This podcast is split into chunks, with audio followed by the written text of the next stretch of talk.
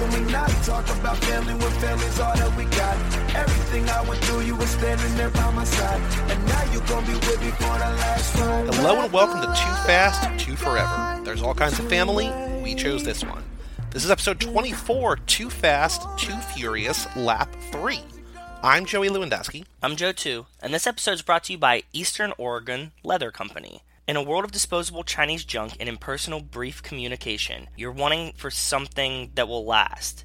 Something that will take some wear and still look good. Maybe even better than when you got it. You're in the right place. Eastern Oregon Leather Company specializes in leather cuff bracelets that are handmade by this guy. Okay. I hope that you got your leather cuff bracelets in the mail. I did, and I got a spare set for the Mikester, so when I see him this weekend, or as you're listening to this this past weekend, I will give him his leather cuffs, and hopefully he will enjoy them as much as you and I do. But shout out, Eastern Oregon Leather Company. Yes, perfect. So before we get started, I need to apo- it's not really apologize, but last lap, Joe, you and I had said that we were going to do something this lap, and basically as soon as we Yeah. finished recording last episode, we were like, "Oh no, we didn't do that." We totally didn't do that. Yeah. that was to track the necklace from beginning to end in this franchise. But as we always say, we It's got little- nothing but time. easy though. It's not in this movie at all. It's not in this movie at all. Long story short, we will do that next lap when we have our next lap of not the Mikester but the other guests scattered here and there. Uh, we will do that if we remember. If not, we'll do it with Kara. It's you know it, we got nothing but time. We got nothing but time, brother. We got so many opportunities to do it. I promise. Extracurricular activities, Joe. What have you been up to since we recorded the first episode of Lap Three? Nothing super crazy, I don't think, but I did have. My, I was very proud of myself. I don't even think I told you this. I had my stove break, right? My, the oven Okay. part. Um, I have an electric oven, and it broke, and I was like feeling pretty down, like I was gonna have to buy a new stove, and then there's all these problems because like I have an electric stove right now, but like I have the gas lines there because I got them to put them in, so like I would have a new. I would have to get a new power outlet put in, so there'd be like a electrician come over. It was just like all this clusterfuck, and I was just like stressed about it. And then I eventually was like, you know what? I wonder if I could just fix this. Oh, So I like looked online and I was like, one like it was probably just the heating element. So I could look and they're like, yeah, like you know that happens and like you can just like replace it. So I was like, I wonder how much heating elements cost, and they're like twenty dollars. oh, Yeah, I thought it would be way more too. I ordered one on Amazon. It showed up. Kind of drunk on Saturday. I was like, I'm just gonna throw this bad boy in. Like I had watched a video, and like I'm gonna tell you a story. It might sound a little sexist, but I'm not meaning it like that. Okay. oh boy. I'm s- I'm sorry. So when I was looking up how to replace a heating element in your stove, one of the first videos I saw on YouTube was this like very beautiful curvy blonde woman in like a nightclub dress being like, "This is how you change your heating element." And I watched that much of the video and I was like, "I got this." Cuz I was like, "Look, like I'm I'm not like the manliest guy ever, but if she can do it in a club dress, I could probably do this. It's just, it's really just two wires, dude. You just like unplug the back and plug it back in, and I turned the oven on, and it fucking works. So yeah, there we go. I guess that's a better alternative than the uh, other kind of fix it video where it's just like overweight guys wheezing as they try to. This is what I was like- saying. Like when I see, like I watch the car one sometimes, and they're like dudes that are like their hands are just like mauled. You know what I mean? And they're grizzly, and I'm like, oh, I don't know if I can do this. And he's like, just Yeah. use your strength to take this off. And I'm like, oh fuck, like I'm not gonna be able to hang with this guy. Like they look like Dom. You know what I mean? Like a grizzled Dom. So yes, so I saw this like nicely attractive woman who had like some dainty looking hands, and I was like, I'm confident in myself. I wonder if that's a thing on What? YouTube to have like hot women do instructional videos. like ASMR of oven repairs. yeah, of, of anything. Maybe. I mean, I guess. Remember, Tool Time had like Heidi. You know, Pamela Anderson was on Tool Time. Uh? Yeah, exactly. No, it just makes it approachable. So that's that's that's what I did. That was like the big accomplishment that I had in the past couple weeks. Like I haven't done anything else since. So Cool. Since we last recorded, I went to Las Vegas for CES Oh, for right, work, yeah. so this is my sixth trip out there for that. That's cool. In the last seven years, sort of uneventful. People here that I go to Vegas for work, they're like, "Oh my god, you're so lucky!" Like, Vegas is so cool. I'm like, "Well, yeah, but I mean, we wake up. I woke up at 5:30 or before every day. Basically, worked until 7:30 each night. Uh, had delicious dinners, but then went to bed by like 8:30 or 9. Like, it's not just wiped. Yeah. a glamorous time, but. I did have a Michelin star rated Chinese food, which was incredible. That's awesome. I had great Mediterranean food. I had a couple of good burgers. I had lots and lots of good food. So, A lot of work, a lot of exhausting long days, but great food out there. Nothing else really to write home about. I did go to the Avengers Station, which I sent you some pictures on Facebook, where it's this sort of live action museum through the history of the Avengers movies. That's really cool. But it was made after Ultron, or maybe around the time of Age of Ultron, so things are sort of outdated. So there's not like any you know reference of Thanos. So like it, it would have been great, you know, three or four years ago. But as it stands at the beginning of 2019, eh. How also they updated forty-two it? Dollars. It was forty two dollars to get in. Yeah, What the fuck does that like? Is this for like a a traveling tour. Is this like a s- traveling circus? Like, how is that even a thing? No, it's not. It's just like it's imagine a gift shop with like a museum downstairs, and that's what this is. I know, but is it like actually run by Marvel? Do they charge you? Or is there like some guy that like made this? Oh no, it's it's everything's officially licensed. No, I mean it's officially licensed, but like, did Marvel wheel this thing and are they charging people for? No, it's like a permanent. It's it's not a it's not a moving thing. Like it's been there for years. Like Oh, it's, it's, in Vegas. fixture. It's not part of CES. No, no, no, no, no. That's This what I was just- thinking. Sorry. You know, there's a bunch of them. I think there's probably one in Orlando. There's, I think there's maybe one in Times Square. There was one in Times Square at least. So Okay. there's there are a handful of them. Uh, but I think this one has probably been there since you know maybe since 2015. I don't know, but it was. But it exists in would have been really cool. I no. see because I went to Comic Con, so I was thinking it was like part of CES somehow. That was like Oh yeah, no. I mean, they do have cool stuff in uh, for CES. Like there was a uh, Yeah. this like futuristic. I think I don't know if I sent you the picture, but there's like this helicopter that looks like it's out of Avatar or like Terminator. Oh, that's which is awesome. Um, that eventually is going to be the goal is to have it be like drone powered, but it just it's just like all like silicon body. Like it's just it's so cool. Like there's cool stuff to see on the show, but this is just basically like outside of Treasure Island. There's like this Yeah. thing above a CVS. It's just this Avengers station, unaffiliated with CES. You can go there any time of the year and overpay for a short, short self-guided tour. that's Vegas, man. and that's like Marvel, man. So you know, Yeah. you know. Uh, that's all I really got. Uh, I'm going on another trip next week, but I will expl- I will talk about that after it happens in two weeks Cool. when we talk about Tokyo Drift. Oh, also, I do want to preview Tokyo Drift. I don't know if we really talked about it here. I know that Mike talked about it a little bit on High School Slumber Party, and I mentioned it uh, in this little intro thing that I did with Brian of High School Slumber Party. Next episode, Tokyo Drift, will be the start of a three part crossover extravaganza where it'll be you and me, Joe, along mm-hmm. with the Mikester, along with Brian Rodriguez Yep. from the Too Fast, Too Furious episode Last Lap. Yep. And we're going to be all on here talking about Tokyo Drift.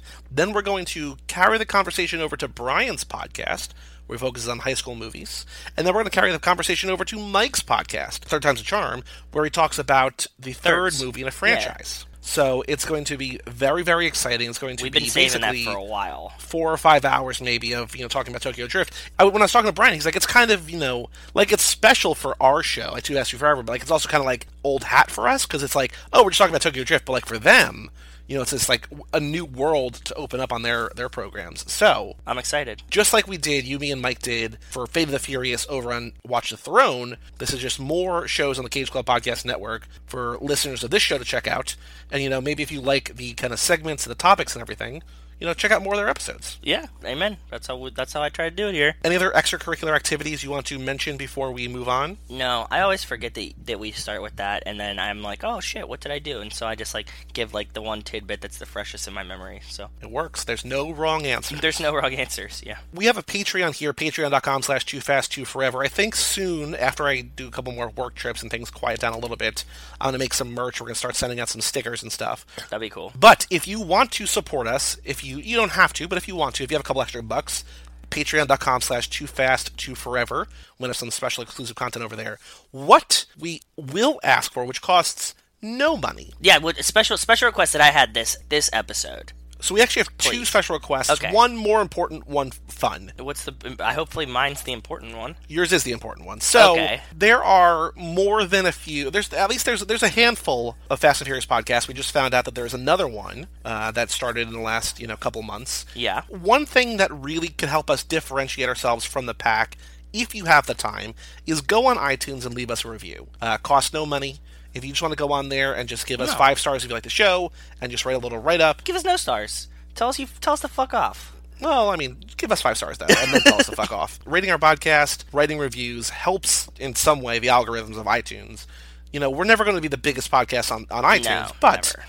if everybody who listens, if everybody, if everybody who's written an email to us writes a review, we could have 10 or 12 reviews up there, and like that's going to make a significant sort of improvement. Yeah, so, I was looking I was looking at some other podcasts. I'm not going to mention it, but they had like a 100 ratings. But then they only had like 3 or 4 like written ratings.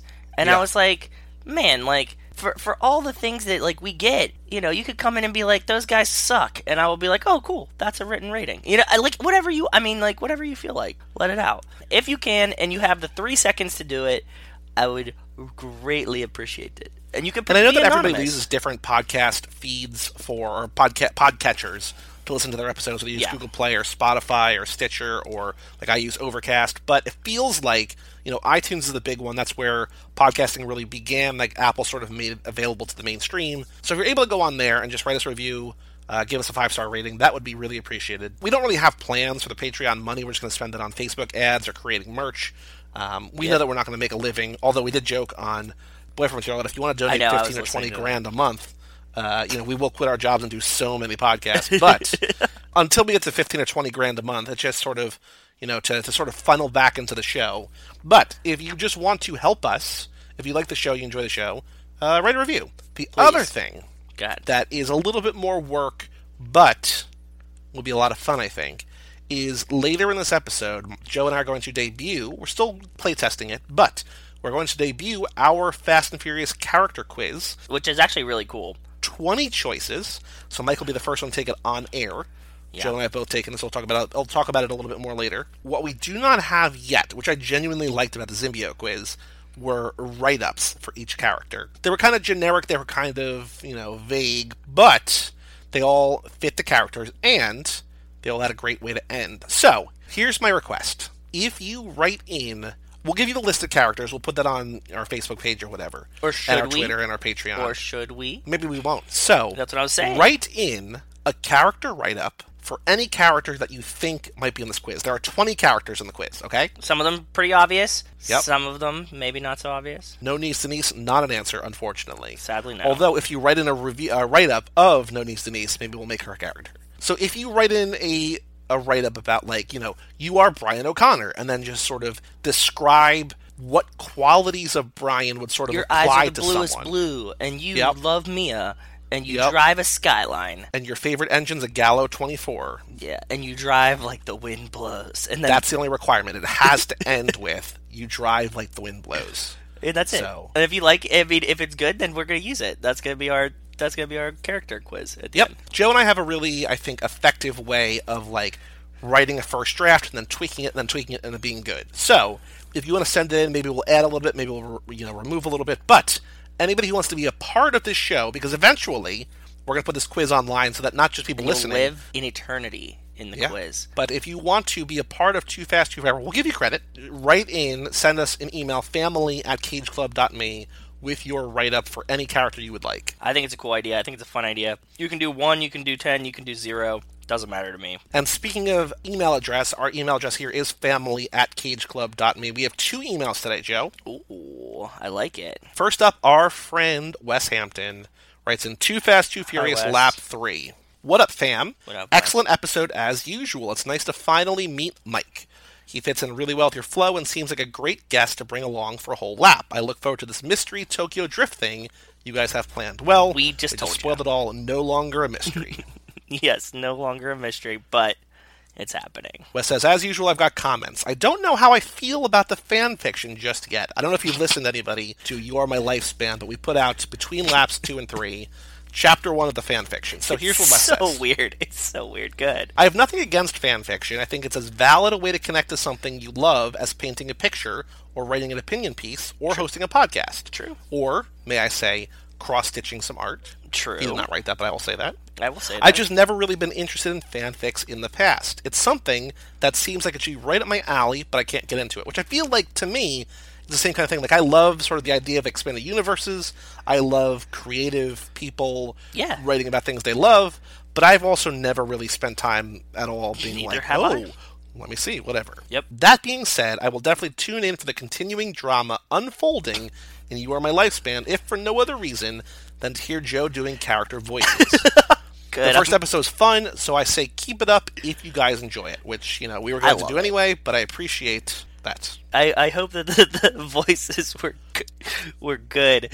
I had a lot of fun choosing the voices, and I think that it played well. I mean, at least Rachel laughed at them, and that's all I can ask for. So hopefully you laughed too. Uh, Melissa, you know, friend of the show, Melissa Lynham, really liked it too. Good. Uh, Wes says, on that same note, I like Stars of the Stars as well. I'm not a believer in astrology, but it's a new, unique way to look at the characters each episode, plus it's just silly and fun. Good. So, Okay. Joe's already sort of warning me that this upcoming one is a weird one, so we will we'll find out. It's But not yeah. that weird. It's not that weird. Okay.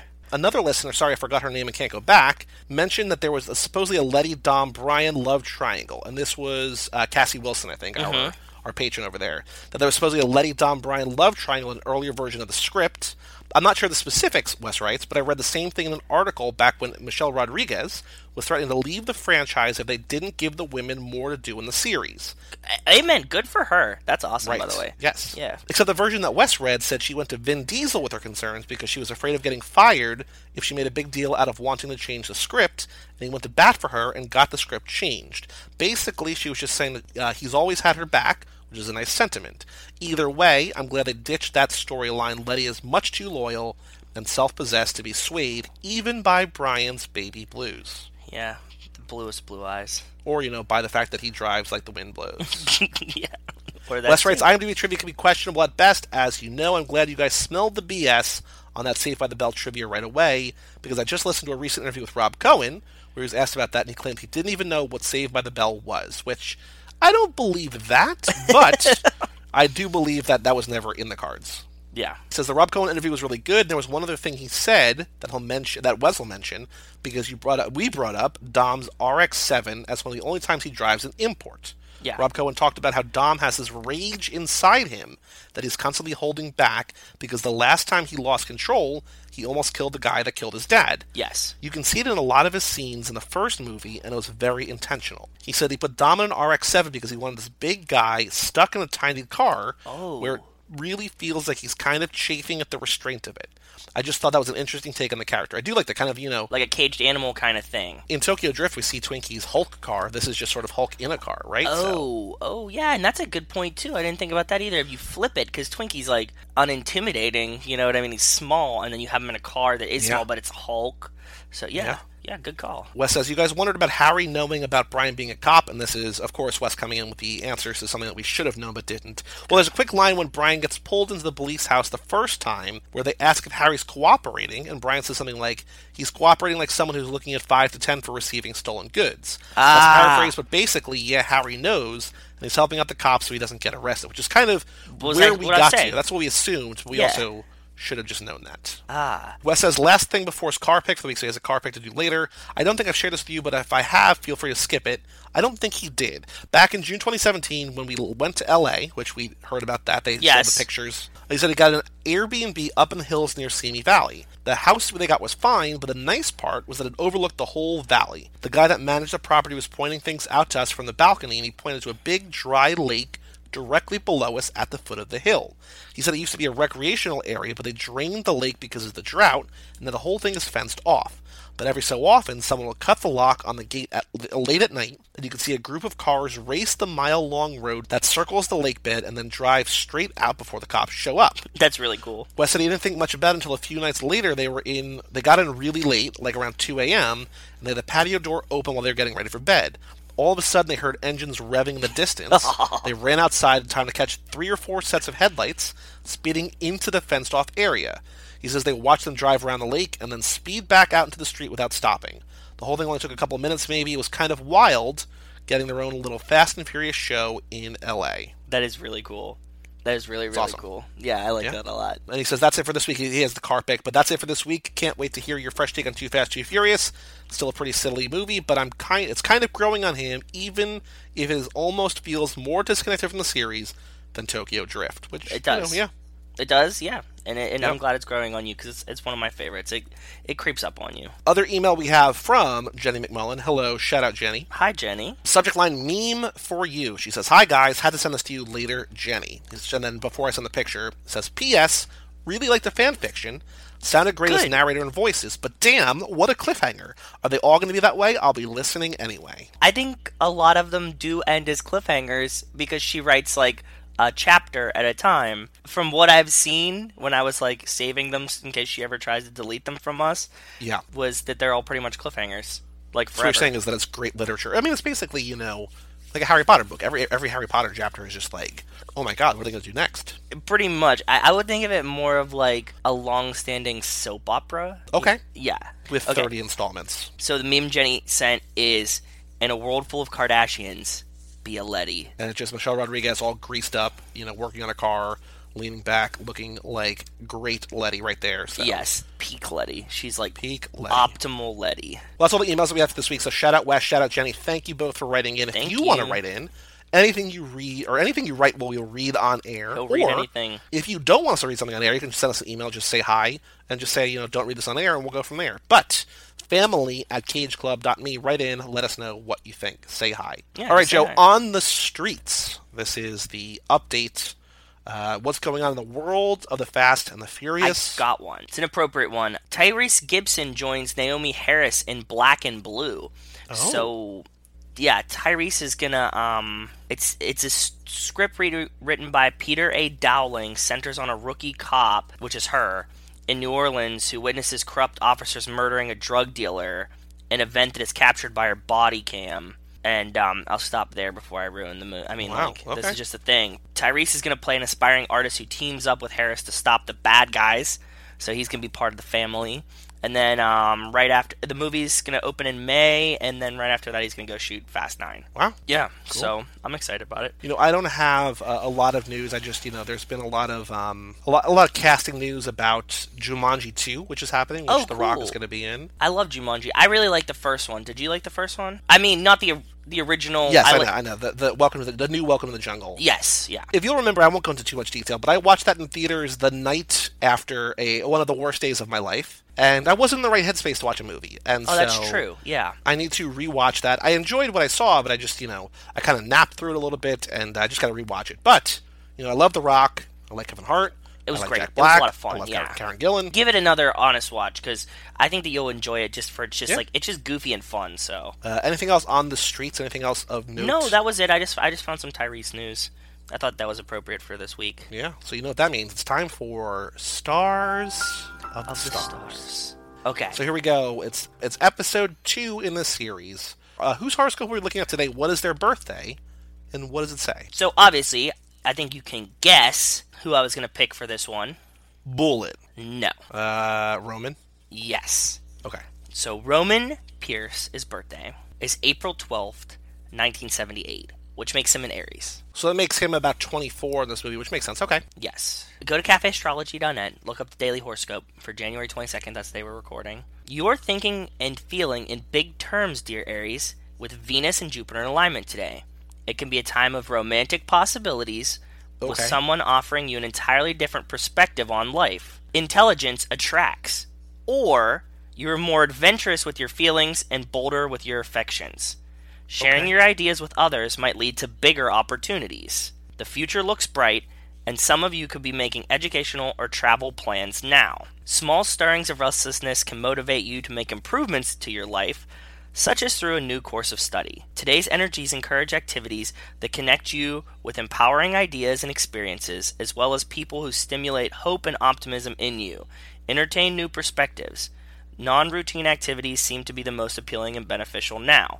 A fun and healthy escape may be the offing and can be a real refresher. We see him flirt with Eva Mendes And every other woman that he walks by. and every other woman that he walks by. Brian is his friend offering new opportunities. He's open with his feelings. He's open with his feelings. So I think that this one applies, and specifically this movie. And it's like new opportunities are ahead of you. You're going to be traveling soon. And you're also going to be part of a new film franchise. You're going to be part of a new film franchise.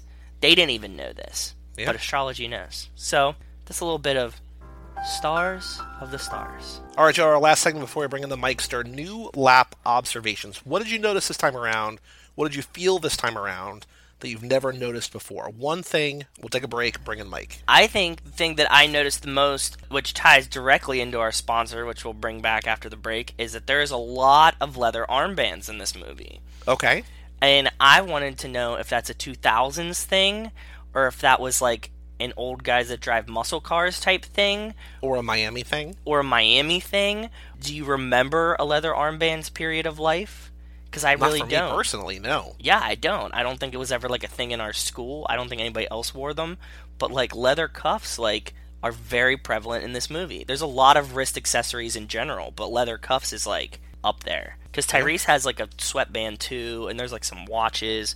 There's just like a lot of like arm accessories in this movie. It was something I had noticed. Did you notice it? Not really, but I'm also not paying attention to fashion. You know, I was just picking will something you know, different next to look next at. time, next lap. Sure. You know? the thing I noticed, it wasn't really a, a notice; it was more of a feeling. But I genuinely enjoy this movie more and more each time I watch it. This is definitely the, my favorite time I've ever seen it. Okay. I, we talked about this either on the first lap or the second lap, but that, that middle scene where they go to the club and there's the rat on the chest and Carter Verone's like you know gesticulating and like talking about how how bad he is. Yeah. Like I feel like that is slower than anything in any movie since then. Like it's it's it's so long. Like that kind of scene would never happen anymore. Like it's just it's like eight or ten minutes probably, and it's just there's not a lot going on. but it sets up the villain, and we kind of lose that later. Like we don't get as much like villain setup in the next movies. They're just like, oh, here they are, they're bad, you know it, and then But I feel on. like it's the same kind of thing that we talked about, where we don't need to see them win the race to True. know that they won the race. Like we don't need Absolutely. to know that Brock. Like I mean, we see Deckard Shaw kill an entire hospital full of people, and then like we're like, oh, that's all we need to know. You know what I mean? So, Yep. Or just the fact that he killed Han. Like that's all we need to know. I don't know. I also have a really kind of big observation, sort of a thing that you know, it's a little bit of a stretch, but I want to talk about it with Mike. Okay. It's something that I want to get both of your opinions on, but. Let's take a quick break. Let us hear a word from our sponsors, aka the same little music that I use every single time. And we will be back in a little bit with the Mikester for lap three Too Fast, Too Furious.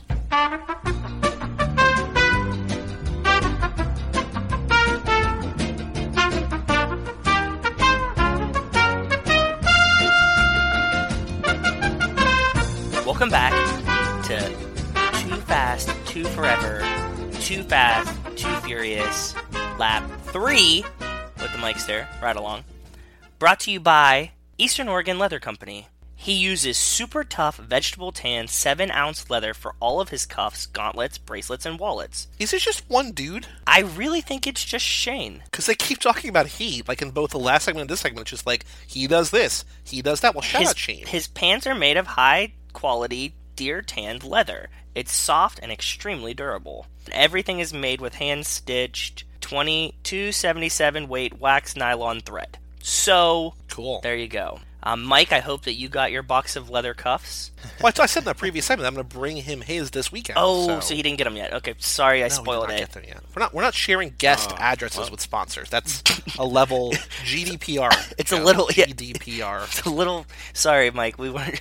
I wasn't trying to expose your privacy. I sent them to Joey. I didn't know if he got them to you yet or not. Okay, cool. I look forward to it. You just gotta listen to me, Joe. I said that to you like Sorry. not 20 minutes ago. Sorry, sorry, I forgot. Jeez Louise. Okay, well, here we are here to talk about Too Fast, Too Furious. Leather cuffs. As we've been saying, leather cuffs. The most exciting thing, I think, is that Joe and I are going to unleash to the world, and by the world I mean Mike specifically today, our character quiz Oh, that we have so made. excited. Does Mike know? Did we tell him? We, mm-hmm. he, he knows that he's going to do it, but he doesn't know anything about Okay. the quiz. He doesn't know the questions. I don't think we the told him. We did. I didn't think that we like. You know, we're talking in the chat with Mike, and we're like, "Oh, what about this? Whatever, whatever." The only people who know this are you, me, and Rachel. Yeah, you're going in it? blind. That's- Yeah. You're going in blind, which is perfect. I'm Okay. Going in hungry. Oh. Do you know how often? Did, does anybody else say that like often in normal life? No. Not really. No. Damn. I've said this forever. Like since this movie came out, like to my mom and sister, they'd be like, you know, like, do you want to go get some lunch? I'd be like, I'm hungry. I thought he You said know? it way more in this movie. He only says about three times. Yeah. I thought Yeah, it he was like always- six or seven. No, it's it's it's only a couple, but it's it's prominent and it's memorable. You know, before we get to the uh, interview, because there's, there's two, I have two questions that we did not ha- ask Mike last time that I want to ask him this episode. Okay. Before we get there, there, something that we've talked about, either with Mike or maybe without Mike, maybe on air, I don't know. Okay. We talked about, I think, about how it's kind of, it feels kind of lazy that the franchise has two people whose thing, quote unquote thing, is eating. Right, like Roman and Han are both like they're the eater. right? Yes. Maybe we talked about it with Austin. I don't remember. I think we talked about it on air. I was watching this time, and I feel like while you could still look at that as like, I wish that he had like another character trait. Yes. I like that in this movie, they justify that it's you know Roman having been to prison, he might not get another good meal anytime soon or whatever. He wants to savor as much of the outside world, whether it's women, whether it's food, booze, whatever. Yeah. he wants to do He's all just of that lush. because he might go back to prison anytime. Like I like that. Yeah. And the other thing I was thinking is that for Han, that we think, or maybe it was, or Giselle Giselle says it. talks about it. I think. Yeah, she says it. that he quit smoking, Yeah. right? So there's a, there's a reason that they're both you know munchers eaters. So yes, it's a little bit lazy that they have the same character trait, but I like that there there's different justifications for them. So I, I don't mind it as much as I thought that I might. You know, just thinking about it other, any other day. I also think that as you were distinguishing them, Roman is like the eater in the sense that he like consumes. Han is more of like a snacker, like he's just like doing something habitually. So they're kind of different in my head because like you know, like you have like friends that are like, "Oh man, I'm a big eater." That doesn't mean that they snack all the time either. I think it works much better too than down the line when we end up getting like two or three hackers and like two or three people good at the same thing and stuff. Yeah. Like this works much better, I think, than that early on. But I'm wondering if um, if uh, Roman ever had any Gallows pizza. I'm munching on some over here. So Ooh, Gallo did pizza. he have that in Barstow? I don't know. I like that it has like a full logo, and I meant to look it up, but I wonder if there is a Gallows Pizza. If it was like, or they totally invented this. You know what I mean? It seems uh-huh. like one of those things where like the movies so we're still so early in the movies that like they could have definitely just grabbed a cup from any pizza shop. I feel like the Gallows Pizza Boy would also be like a street racer tricked out. Like it wouldn't be like the Pizza Hut guy that the director played in the first movie. Like Gallows Pizza is for street racers or something. I don't know. oh yeah, there was pizza in the first movie too. Wow. Yeah, no, I just connected it too. I wonder if there's more pizza. There should be more pizza Easter eggs in these. Because I don't think this one has a barbecue, right? So we gotta get food somewhere. No, I don't think we do. They eat dinner outside when they're at what's his But name? Verone's waterfall. There is a Gallows Pizza in Rochester, by the way. I just looked it up. I mean, West wrote in, and it's kind of true that like this feels more disconnected from the franchise than Tokyo Drift at times. You know what I mean? Like I Yeah. like this a lot. It does kind of feel like what we know about the franchise. It doesn't really fit fit in or feel This is a like prequel. it's. It feels like it could Well- be separated and like give you like a Brian Roman backstory. This could have been a spin-off. This could have been Brian and Roman's Hobbs and Shaw, right? we also get Tej, and I mean, even Monica Yeah. Fuentes comes back for a post-credit scene. I mean, they they pick a lot out of this to bring back in number five, right? When they're like, let's keep going and let's mine what we can from you know previous ones. Three's pretty much out of the question at that point, but well, they did bring Han back, so you know, little bits here and there made it. So I feel like a lot of this survived. They they did keep a lot of this one. You're right. Maybe just even more so than just Brian and Tej. Like I was thinking for a minute. I mean, sorry, Brian and Roman And Tesh, and Tej. Yeah. you know that's that's a perfect transition here. We asked last time if you were more of a uh, Brian or a Dom. You said you were a Dom. More of a Letty or Mia. You said a Mia. Mike, are you more of a Roman or a Tej? Well, uh, even though Roman's my favorite character, I think nowadays I'm more of a Tej. Like I'm definitely more laid back, more chill. So you're an elite hacker. I'm not an elite hacker, no, by no means. like I'm certainly still the audience surrogate in these movies, but I just I'm not like the distraction. That's not my specialty. Like uh, I wish I was in the demolition derby. I like that about Roman. I wish he was known more for crashing into stuff. Well, you know who is known for crashing into stuff is Tej, because that's why he doesn't race anymore. He crashed uh, doing a buck ten into a wall or whatever, right? So- Yeah, yeah, yeah. No, for I guess for those for those reasons, um, I think I'm more. I don't, you know, I think that's about it. I like what you're saying. In this movie, I would agree that like I'm way more of a Tej. Like you know, just like laid back. He doesn't race anymore. Just counts the money, sets up the races. He still has fun, but he's just chill. So the other question then, sort of related, I think. Mike, are you more of a racer or a designer? Are you the one, basically the support team, or are you the one out there driving? So this is kind of funny because I feel like as much as I love racing and racing films and car movies and, and cars in general, like I hate to drive. Like that's Yeah. the thing about me. Like I effing hate driving. Um, He's not lying, listeners. He's definitely not lying. Yeah. you know, like an hour two tops, and then I'm like, I, I get anxiety and stuff. But like, more definitely a designer. Plus, you know, I do some like art and things like that too. So I, I feel like maybe I could design like some Suki type artwork for someone's car Ooh, or something. so yeah, I that'd go be that cool. way. I like that. I agree with you, Mike. As I get older, the more I also hate driving.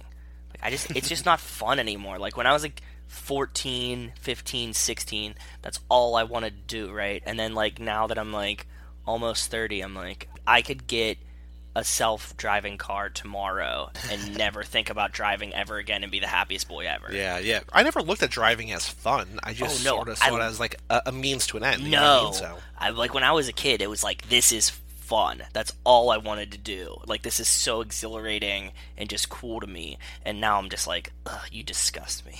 Yeah, one thing I always thought of, like, oh, if I ever won the lottery, the first thing I'd do is hire a chauffeur.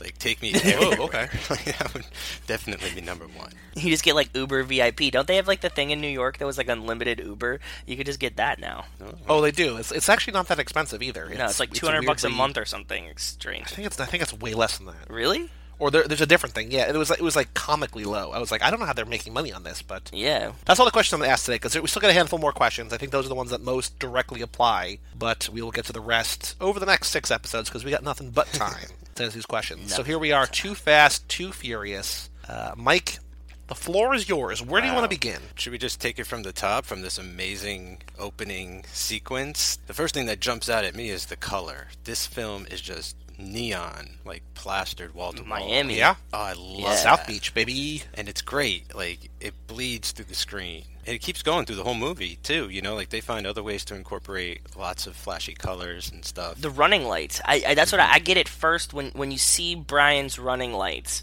and they're so neon blue, blue, yeah. and then everybody's like kind of glistening. You know, you get Suki with a little glisten. Tej even's a little glistening, and it just like looks so Miami to me. On top of the color too, you know, it's just like they they did they did a really good job of consuming Miami with this. We talked last time about how they had asked the homeowners in that area where they were shooting to paint their houses muted colors so the cars popped. It feels like here they're just embracing like the color all around. Like this kind of reminds me a little bit of in Fate of Furious, like the Havana scenes. You know what I mean? Where Yeah. everything is like bright and sunny and lat- that Latin flair and just that just overall kind of wonder of it all. Yeah, yeah, and I love how every everybody's color coded. Like Brian, obviously, is blue with his blue car and his blue lights because of his beautiful blue eyes. Um, Amen. Of course. Suki's got the pink. Orange Julius obviously has the orange car, and Yeah. Slapjack with the gold. Like it's just great. Like everybody just feels like they, you know, are like these full characters already like bringing the attitude and and it's just like such a fun vibe too like it's not they're like definitely kind of like thugged out and stuff but there's no danger you know like i don't feel like anyone's No. packing and you know it's just a party and it's i just love that they were able to capture the street racing thing like we're we're starting that from the top and that's what i know at this point that's what i know this series for so it's great that they're doing that right at the top of number two Yeah, I do like that you you pointed out that it is fun. There's no fear like in the first one. Danger. There's no sense of danger in it other than what they're inflicting on themselves. So it has a different a completely different feel emotionally like that for me. You know, in the first one we're kind of scared like uh, is anybody going to get shot? Is anybody going to die? The cops are chasing them. And this one the cops aren't chasing them, right? Like they're in the first race like cops don't show up. They don't care like until like the very very end. It's that's that's not the threat. The threat is just whatever they're going to get themselves into. Yeah, and when the cops chase them, it's like they shoot them with those electro darts. It's not like they're right. Like it's Yeah. sci-fi almost. Like it's just it's at some other level. Like it's more playful. It just feels looser, and they're just trying to take it to another level. And I think it's it's working. Yeah. Uh, but this race is amazing. I mean, I really love when like the sense of speed. I love when the bridge goes up, all the Same. wreckage and everything. Like it's just great. And like I love how Brian has four minutes to get out of a towel, out of his houseboat, and down to the racetrack. and it's like a race before the race. Like he's racing a lot in this movie. That's awesome. Yes. We do get more racing than in most of the movies, I think. Like just strictly car racing. So one thing I want to point out here, just because I'm looking on the IMDb trivia as we talk, and so much neon lighting was used in the cars that a technical specialist whose expertise was in shooting neon on film was kept on set at all times. Oh, Uh, that's very so interesting. They knew that there was going to be a lot, and they wanted to make sure it looked good. I wonder who the technical neon specialist was, and has he done any other movies we've seen? Because I feel like between the three of us, we've watched a lot of dripping neon movies before. Right? I think of Nicolas Winding Refn immediately. It's like, does Yeah. it work for that guy? That's or another, Spring Breakers. another, you know, sou- southern Florida spring breakers. Yeah, That's what I thought too. So like, yeah, any of these kind of movies, that's what I was thinking of. talking about there is a lot of racing here. I think there, you know, we don't really see Brian drive a ton, and I think like in all the movies, I mean, he drives a lot, but it feels like when he's driving, a lot of people are driving, but there's that scene in the middle here where they're you know racing for the new cars, and Yeah. he pulls that like really perfect e-brake 180, and it's just like oh, like it's so cool to see him like be great at what he does. You know what I mean? Like we talk about, like he's on the case because he was like the because he- Buster before. Yeah. Yeah. and now he's like come into himself, so he can like he, he's showing that he's a good driver now. He but he has to replace Dom in this movie, you know, like the Dom character. So Well, I feel like they do a good job of showing he's got a lot of nerve behind the wheel. Like in that race, he plays chicken with uh, one of the guys, I think Fonzie. Yeah. And wins. And, you know, this is the classic no look driving and also the reverse middle finger driving. So, like, he's got nerves of steel behind the wheel. And yeah, he's come cool. a long way since he was in California for sure. It's a long trip cross country in the special Yep. features. which we have not watched yet, which we will watch at some point. I'm excited. I mean, there's a lot of other racing too. Like there's the the race that opens it up. There's the race we talked about in the middle. The actual them getting recruited to Carter Verone's team is because of a race. Like they had to get like mm-hmm. you know Yeah, a that cigar Ford- that- the race there. Four team cigar race, yeah. The final sequence is a car race. Like this feels like a movie where it's like we need action scenes, but how do we incorporate cars into them? Whereas later movies are going to be like we need action scenes. Like can we do cars? No, well that's okay too. exactly. Yeah, the, the action scenes are firmly revolved around cars still, which I really, really like. that cigar tryout race is pretty crazy. Like the guy guy gets run over. Like one They dude kill dies. someone. They Yeah, kill a man. Yeah, I- they I definitely don't- I forget that every time I watch. It's one of the little surprises every time I watch it. It was like, oh yeah, like dude eats it. That's sort of I didn't expect that every time. In the last movie, the deaths we have are Jesse, but it's actually not super memorable. Like every time I watch it, I'm like always like, oh fuck, I forgot Jesse died. Whereas like in this one, I really remember the car getting like run over in between the tractor trailers. But who's that? Yeah, because who's that dude? Like we, I mean, even Johnny Tran's motorcycle crash when he dies there, right? Like he dies there, right? Like under the bridge. Or, I think Well, so. it's We're kind not of I sure. think it's it's Game of Thronesy where like we don't really see a dead body, we just see a body on the ground. Well, even so- then, right? Like it's left Right. sort of open and ambiguous, and Mm-hmm. so like yeah, it's weird how they sort of treat you know death in these movies up to this point. Because later down the line, the body count just goes nuts. Stacks, yeah. Well, that's what we talked about in the first lap, like the very first lap, where you know the first episode maybe, where Joe and I were like, you know, not a lot of people die in these movies, and then as time goes on, a lot of people die, like a whole lot of people die. Yeah, but, yeah. You know, the body count really ramps up. Yeah, main team members bite the dust too. So What else strikes your fancy? Well, so I guess Mike, Okay. r- remind me, remind the listeners where roughly in your rankings one through eight does this movie fall in terms of favorite to least favorite? I know it's you know not as flashy as some of the later ones, but where does this fall? Does the nostalgia just remind me where where it is? right, so I think it was something like five, three, six, one, than this, or I think this is actually fourth or something. I this is up there. This is Middle to upper. Yeah. Did you middle did we upper. ask you? Did you see it? Did you see this one in theaters? What's your experience? What, how, Right. when, why, where did you see this one? Yeah, so this was the one that I didn't know existed until oh, part Oh, that's three right. came out. Remember that? Yeah. And then like I didn't watch it until I did the marathon for five. But Yes, but that's since right. since then, like watching it three times for the podcast, you know, because watching along, and then I'd say I've seen it at least three three times before that. You know, so I've seen this one a bunch. Uh, I really like this one. It just flies by. Like I think even more than the first one. Like the first one kind of tries to get, and not that it's bad. I like that it about the first one. It tries to get sort of more dramatic and deep and sort of sentimental Yes. with some of its stuff. Definitely does. Yeah. and this, there's none of that shit. Like No, it's just fun. It, it's a movie made for fun. Like this is pure fun. Yeah, it's just a cop film. Like a cartel, like we're taking Yeah. down the cartel, like it's just gonna be, you know, shoot 'em up, race 'em up. It's a buddy cop movie essentially, right? Now that you say that, like it, it's just yeah. Tyrese and Brian being goofy cops. You even got like one white one. It's this nice juxtaposition between like goofy guy, serious guy, and like this type of buddy cop movie. So So, Mike, if you love this movie so much, what's your? Do you have a favorite moment or a favorite scene? Well, I really love Roman's intro at the Demolition Derby. Well, just that he's in the Demolition Derby, like that's his introduction. Like he's crashing cars, he's winning, he's a beast, he's an animal behind the wheel, you know, like he's introduced as a car crashing into other cars and stuff. Like what better way, you know, to start your moment in a franchise? When he gets out of the car, I'm a little taken aback by his redneck tuxedo. He's decked out in that denim, and I don't think like Yeah. I don't think Roman now would be caught dead in this garb, but this is broke straight out of jail, you know, on This house is broke arrest. straight out of jail, Roman. Yep, Roman, exactly. Right. He's at a very different place. He's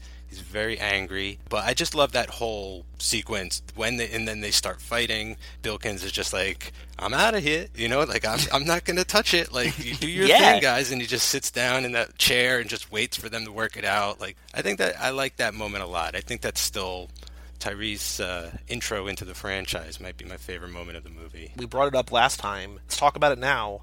Who would you like to drive you around? Which character from this movie do you want to have drive you around? And which car scene in this movie would you most likely to, or most likely to be a part of? Ooh. All right, well, so definitely the scramble. I want to be a part of. Like, I want to be one of the guys. You know, at the end when they all come out of the uh, Oh, okay. Yeah, yeah, Yeah. yeah. Oh, like that would be that really fun. thing. That's a good one. Like, get a good close up of me going like, "Yeah, cops! Like, come and get me" or something. Yeah. I'm peeling out.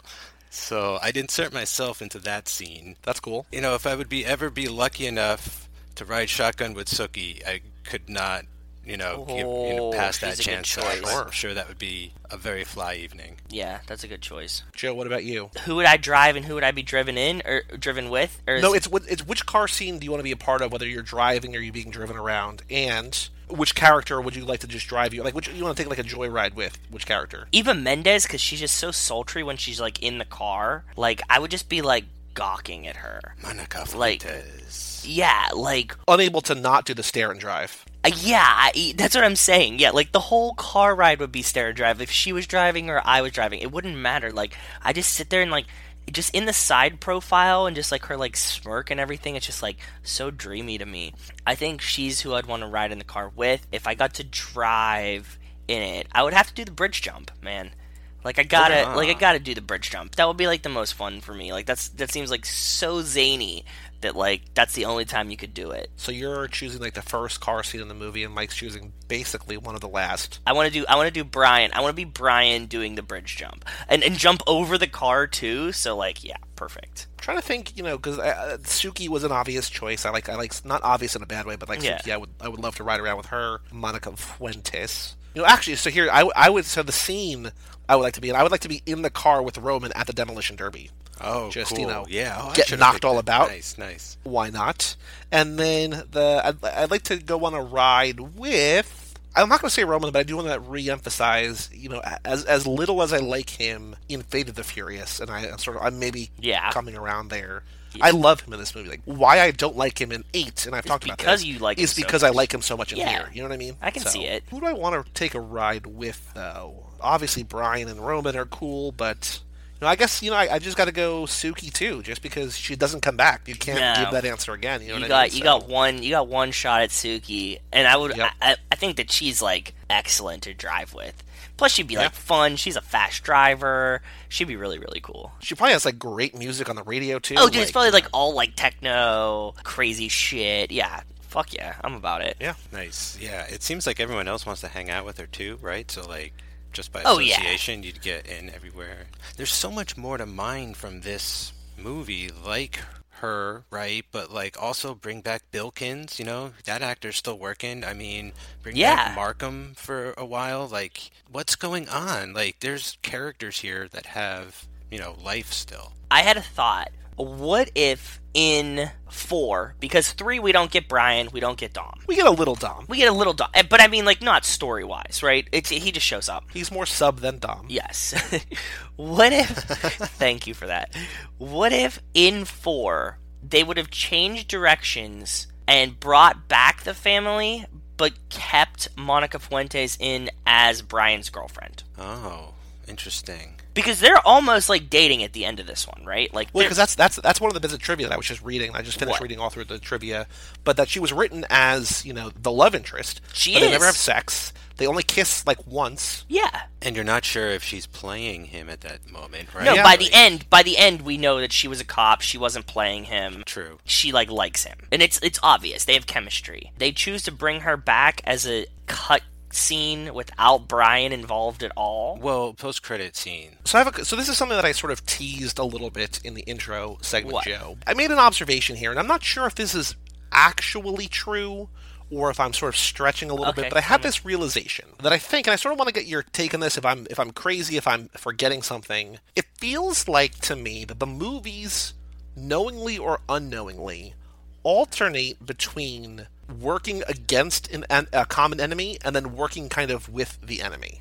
So in the first movie, Okay. they're kind of all against Johnny Tran, right? Like the movie is in a sense like working with the enemy because Brian's on the inside or whatever. Yeah. We don't know that from the beginning, right? But it feels like they're a unit and they're working against Johnny Tran or whatever, right? So from the family's perspective. Yes. Okay. This movie, they're in with Carter Verone. They're they're knowingly cooperating with a bad guy to sort of take him down, right? So it's Okay. no mm-hmm. longer just against him, but with him. The next movie, it's not really DK. as they're against DK. Yes. In the next movie, in four, they're with Braga. They have to sort of team up with Braga to take him down. To sort of Okay. get I'm you know you. take down the drug cartel. I'm with you. In five, they're against Reyes. They're never they're never really with Reyes. No. Yep. Six is a little bit of a stretch, but six they're kind of with Hobbs, who is sort of in a sense the enemy, but they have to take him down. They have Yes. to work with him to take down a bigger enemy. You're right. By that. Okay. Uh-huh. Yeah, I can, I in can see that. seven, they're against Jason Statham. They're against Shaw. Yep. Okay. And then in eight, it's a little it's a split, but Dom is literally with Cipher to you know yeah, they just because have has to. to be. Yeah. Interesting. Some of those aren't exactly lining up, but it feels like it's this weird kind of like all together and then sort of have to do something they don't want to do, and then all together and then do something they don't have to do, or you know what I mean? So it just Yeah. feels like it's weirdly how it alternates. But I was like, huh, all right. Maybe that's subconsciously why they don't feel redundant when they kind of should like a you know because like rocky movies do right you know like rocky fo- follows a formula like every movie's basically for the most Train part fight. like their sequences you can interchange to create a rocky movie like Yeah. you know in a factory You could definitely have like a like a prank phone call things that you just have like a bunch of different sounds, like a soundboard for prank phone calls for Rocky scenes. You could just be like this one, this one, this one. Be like, there's a movie, and like you could just rearrange them however you want. Yeah, Are you saying prank or prank Harry? prank Harry. How do you like the prank, Yoletta? But that's kind of cool that with the Fast and Furious thing, it's like, hey, there's like this every other formula thing kind of going. And, you know, if you're writing one of these movies or something, that's something to latch onto. And if you're viewing it, it's something just that it alternates like that makes the next movie feel different than the previous movie, right? Even if the one after that feels like the one two before it, like whatever, like you're still, I, I don't know. For me, I think that there's something about it that works. I like it. That's a cool theory. So, Mike, what else you got? What else do you love about uh, or like about, or is there anything that you don't like? Like, what doesn't work in Oh. this movie for you? Well, okay, so there's one or two things. Can I just mention? There's one major thing that really I really like. Go for it. It's just a huge moment in the canon. It's when Tej and Roman meet. There's just like this unspoken. I don't know. It just feels like there's this unspoken thing between them already. He meets him in the middle of this like huge backyard jet ski race party that he's throwing. he's Yeah. just like this gambling kingpin down there. Brian's just like, yeah, this, this is my buddy. We go way back. Uh, can he crash here? And he's like, why don't he crash with you? And he's like, nah, man. Like he smell funny, right? Or something. What's he say? He like says he got snores. he got all kinds of problems or something. Yeah, I forget. What does he say, Joey? Do you know what he says? Does he say he snores? I don't he- remember. like I think he, I thought he said he snores real loud, and I remember every time I hear it, I laugh, but I don't know exactly what he says. Part of me was just like maybe just like white boy hygiene. I just can't deal with Brian's like stuff or whatever. But like Tej is just like whatever, man. Just like take a room, like chill out. I don't know you, but like you're more than welcome to just be my friend for life. And like they end up like it's just funny because down the line they end up being sort of like this vaudeville act from time to time where they're bouncing Yeah. off each other, the comic relief and stuff. So it, I love their origin here. I have to believe that those two actually did know each other, though, just from like you know the music industry circles.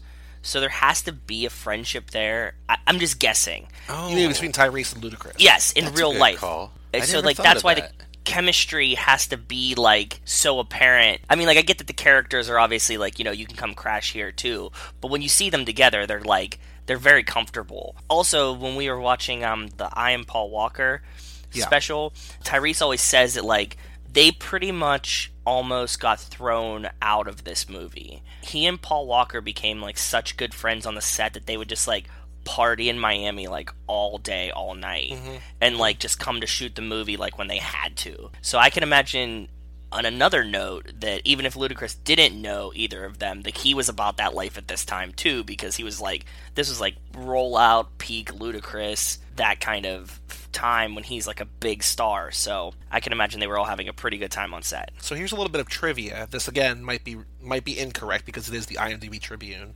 but uh, Redman was seriously considered for the character of Tej, but due to schedule conflicts, the part was Ah. given to Ludacris. So again, it sort of feels like that just was meant to go to a rapper of some Yeah. kind, Rapper right? turned But actor. Raptor. there's also uh, another scene, or earlier drafts of the script featured a scene where Brian played a game of pickup basketball, which I would have loved to see, uh, with Roman's cousins Flip and Samuel. What? Flip was going to be Fabolous. What? F A B Fab? O L O U S. F A And B O. Samuel was going to be Alonzo Mourning, former Miami Heat center. Could you imagine if they came back in part six or something and like, oh, oh my gosh, that would blow my mind. They're like, it's hacking and like shooting guns basketball? and, If like, Fabolous would have been the hacker, wouldn't that have been amazing? Oh my god. And then the only other thing, and this is something that we talked about, I don't remember how we knew about this, maybe somebody brought it up, but Ja Rule, that John Singleton wanted Ja Rule to come back to reprise his role, and Ja Rule was like, nah, man, I'm bigger than that, I'm better than that. Oh, yeah. And he said no. Whoa. Uh, so then they created Tej, uh, so they No gave the part to. Ludacris. wow. I do remember that. I do remember this from somewhere. Yeah, he wanted to bring Ja Rule back, and Ja Rule's like, I got better things to do. That's We like, a more Fire money or like- Festival. yeah. He got to go make Fire Festival. that's like the George Lazenby story for Bond, where they're like, George, all you got to do is shave your beard, and he's like, Nah, screw you guys. Like, what are you gonna do? Fire me? And they're like, As a matter of fact, like, exactly. you had your chance, because now I feel like you know he's never coming back. Roman and Tej, even though this this franchise is diverse and inclusive, aside from maybe for gay characters, but Yeah. fingers crossed for Hobbs. Fingers I feel like crossed. another reason that Roman and Tej hit it off is because they're two black men in a predominantly white scene. no, This one is like not in the first is- one.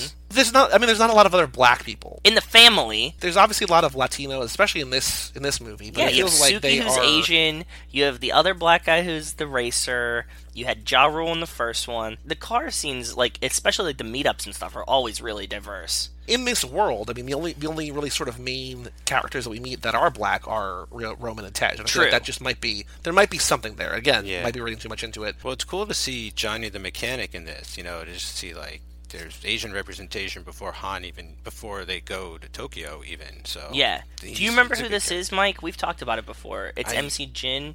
Do you know who this guy was? He was like a freestyle battle rapper. I knew he was in the scene. I didn't. I haven't heard him, but I did know that he. Yeah, that he was a rapper. There's a couple of videos you can see on YouTube. I think maybe Wes sent us one, or maybe we just found it on YouTube. I was talking about it because there was one that like he did one because they used to have like I think it was on BET. They would have like freestyle Fridays, and they would have oh, like yeah. two guys come in and like battle rap, and like MC Jin like won the freestyle Fridays. He was like in the finals or whatever. So they have like all of his videos of like him being on freestyle Fridays when he would like battle rap other guys on BET like at their Tigga in the basement and stuff. yeah, it was it was like whatever their TRL kind of was. I forget the name of it, but yeah, he was doing those and like it was crazy. Because I mean, it's it's again, if you've seen Bodied, and Bodied is a great movie that I think. Joe, did you did you watch mm. Bodied? No, I haven't watched Bodied yet, God damn Get it! on that, Joe. Dude. I, do you know the list of movies that Joey sends me like every two days? So that one I yelled at you for 14 months to see. Like if that's not Yeah. like an immediate watch, t- time out for a second. So I basically have given Joe, outside of podcast homework, like four or five movies to watch in the last like year. Oh, a year. You got time? Come on, a year? Bodied, Assassination Nation, I watched. Never Going Back, and Like Me, and that's it. That's pretty much it. Those are the only ones that I was just like, you need to watch these because you're gonna love these. Catching movies. up. You don't know how much SVU I have to reconsume, like over and over and over again. a month goes by. I pick Assassination Nation for uh, the film club that Joe and I run. The entire week goes by. Joe does not comment, does not watch the movie. Finally watches it, and he and Rachel are like, "Holy fuck, this movie's awesome!" I was like, "I told you! Like, just listen to me." There's a lot of movies where I'm just like, "This is a good movie," but there's only there's very very few that I'm like, "You need to watch this." Yeah, Assassination Nation Nation was was one of them. If anybody's is listening, watch Assassination Nation. It was a good movie. Joey four movies. Joe: Assassination Nation, Bodied, Never Going Back, Like Me. Cool. And like me, you can even sort of you can skip that one. A four is too overwhelming. Yeah, I haven't seen Like Me yet. I'll have to check that out. Like Me is Addison Timlin. Uh, it's, it's my least favorite of the four, but it is uh, distinctly weird and unique, and I sort of ca- can't stop thinking about it. Good. I didn't love it, but I, it sort of stuck in my brain. I like those movies. That's too. worth something. Yeah. Sorry, that was a weird tangent. Okay, I'm out. I'm gonna go watch Body. Thank you. Goodbye, guys. But the reason I brought up Body is because in the world of battle rapping, you know, you kind of do your research, you sort of know who you are. Again, this is I know this from this movie. I don't know this from real world experience. But you do your research, you know who your opponent is. You kind of come up with things about their history, what you can find Yeah. about them online. But also, you know, if you want to resort to stereotypes or whatever, you can do that too. But it feels like in these clips of MC Jin. He has, and like everybody knows that he was in this one movie, and so they kind of make fun of him Oh, for just being in this one movie. I don't think he was in the movie yet. Well, in the one clip that I saw, Okay. they definitely talk about because somebody tries to put him down about Too Fast, Too Furious, and then he one ups them by like saying, "Well, like, yeah, but like, what are you doing, basically?" Yeah. So, Yeah, I was in a Fast and Furious movie. Like, uh huh. And like, where's the insult? yeah. Yeah, like how is that a bad thing? But yeah, so okay, so so what else, Mike? What else do you uh, want to talk about with Too Fast, Too Furious? What because what you were saying before about how how it feels quick. This is only I think a minute longer than the first movie. I'm like, we're about to get to movies that are considerably longer than this. I was I was just looking at It's- that, it's that speedy. today too. That like the first four are pretty much all the same length. They're like 145, 147, 148, and then all of a sudden we hit like four, and it's like 210. Yeah, four I- four is sort of in, in between. Then five and six are long, and seven is long, and eight is super long. yeah, Yeah. they get beefy. If if there's stuff to fill, them like when you know five and six don't feel long because they're great, but eight feels long because it's just sort of like, all right, now what? But Yeah.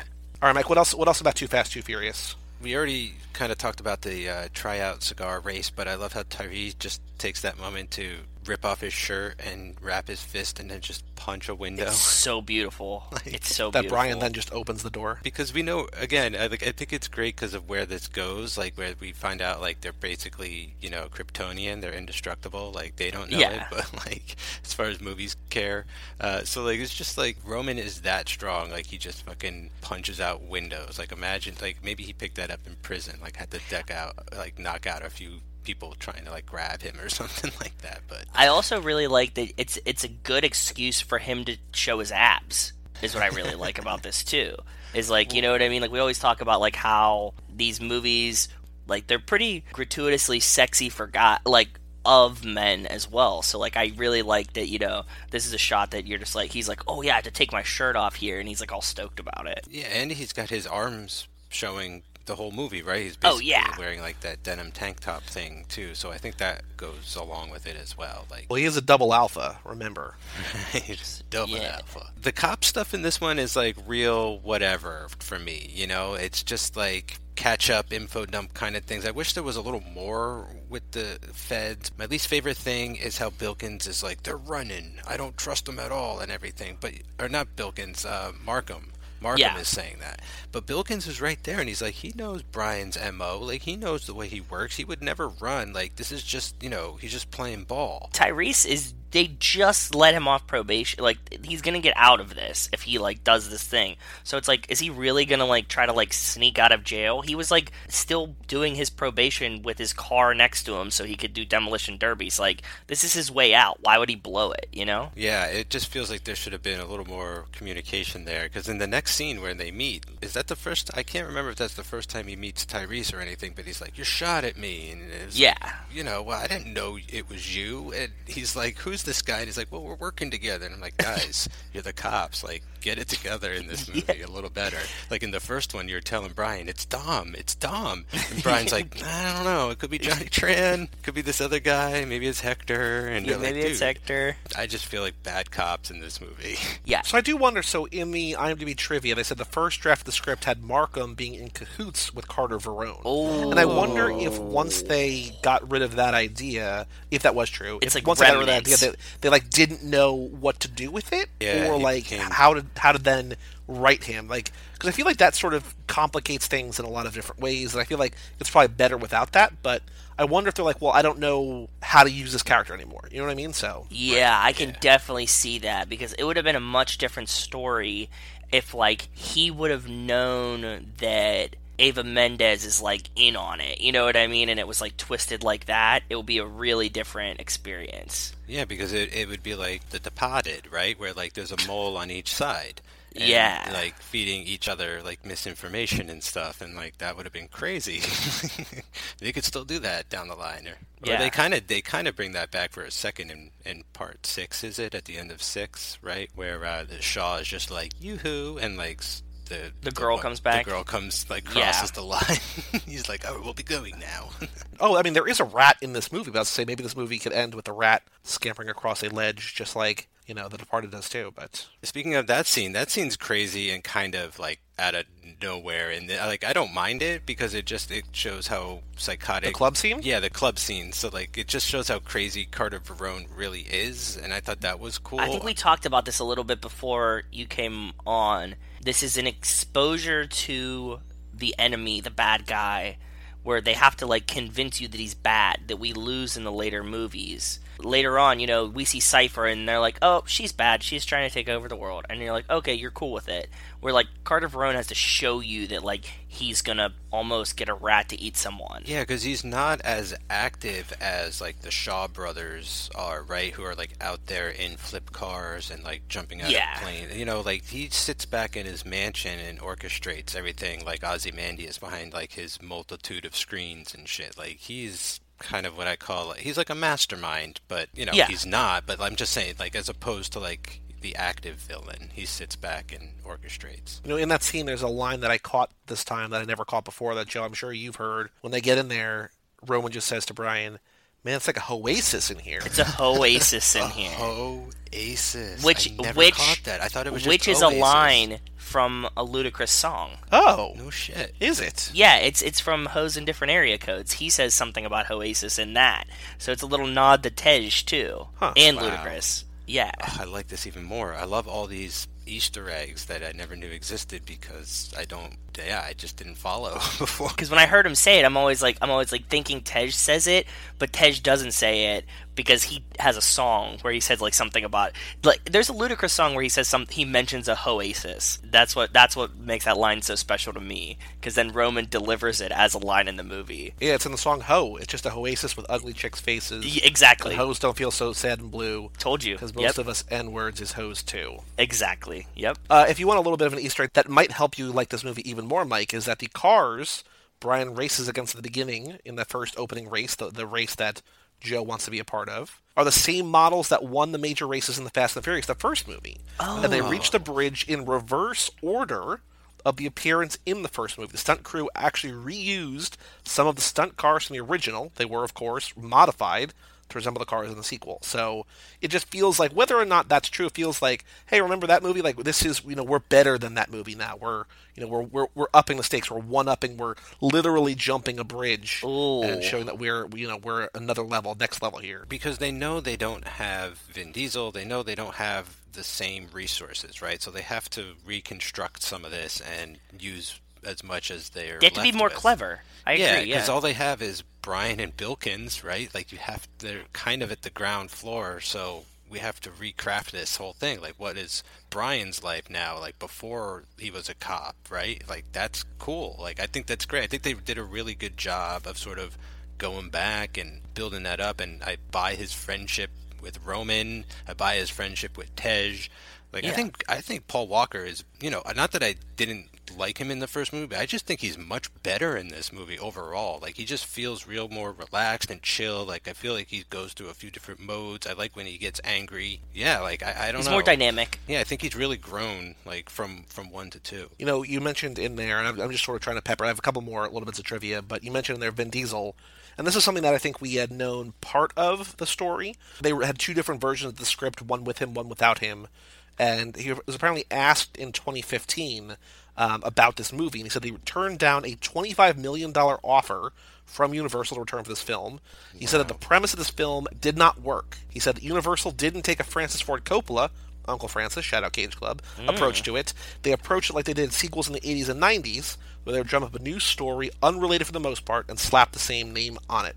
So it seemed like even back then, or, you know, maybe this is him modifying why he said no, but it feels like he was approached with a script and like I'd rather have it be a continuation like where what happens maybe to Dom next. You know what I mean? Or mm-hmm. Yeah. but as opposed to like oh it's just now in Miami and like Brian's here now or whatever. Like that just seems like it didn't work for him. So according to Vane, you know, a couple years ago, that's why he's not in this. What's kind of weird to me is that when we get to four, I feel like some of it is like a lot, like a lot of this movie is in that movie. Like they go undercover to bust a drug lord and end up in like a race at the end. You know, like there's a lot of the same elements, so it's almost like a partial remake. Ish. I mean, we'll get to it more when we get to it and stuff. But um, Yeah. it's just interesting that he's like, yeah, I didn't, I didn't like what this one was trying to do, and then I feel like when he comes back, they kind of do this again, and he's Anyways, comfortable yeah. with it. Yeah, he's good. Plus, I'm surprised he didn't want to work with. It's John Singleton directing this one, right? I feel like he's a more prestigious director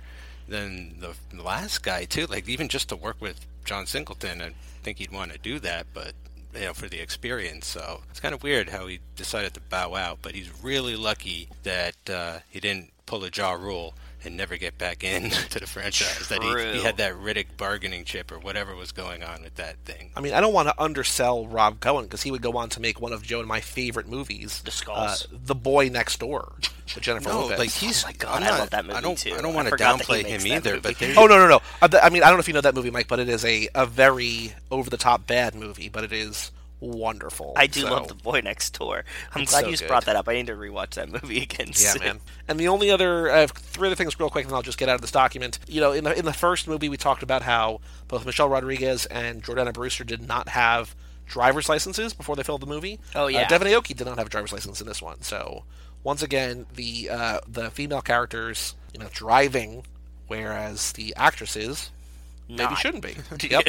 And uh, I couldn't believe it when who was it? The character Roberto of Enrique and Roberto was like, "I can't drive. I've never learned." I'm like, "Dude, you're in a Fast and Furious movie." I thought that was so awesome. I was like, "He can't." Also, also he's in Miami, so it's not like Miami's not like New York City where it's like, oh, you know, like some of these people don't drive. Miami's a driving city. Like people there drive. right, like there's no subway, right? There's no subway. There's like barely buses. Like this dude was Just ferry around.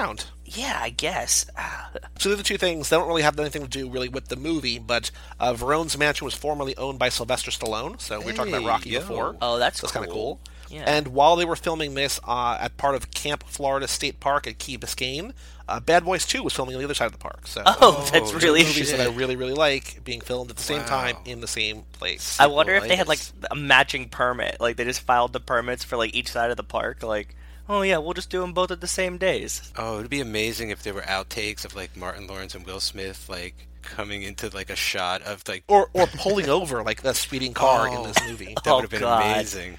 Oh Yeah. god. Oh well.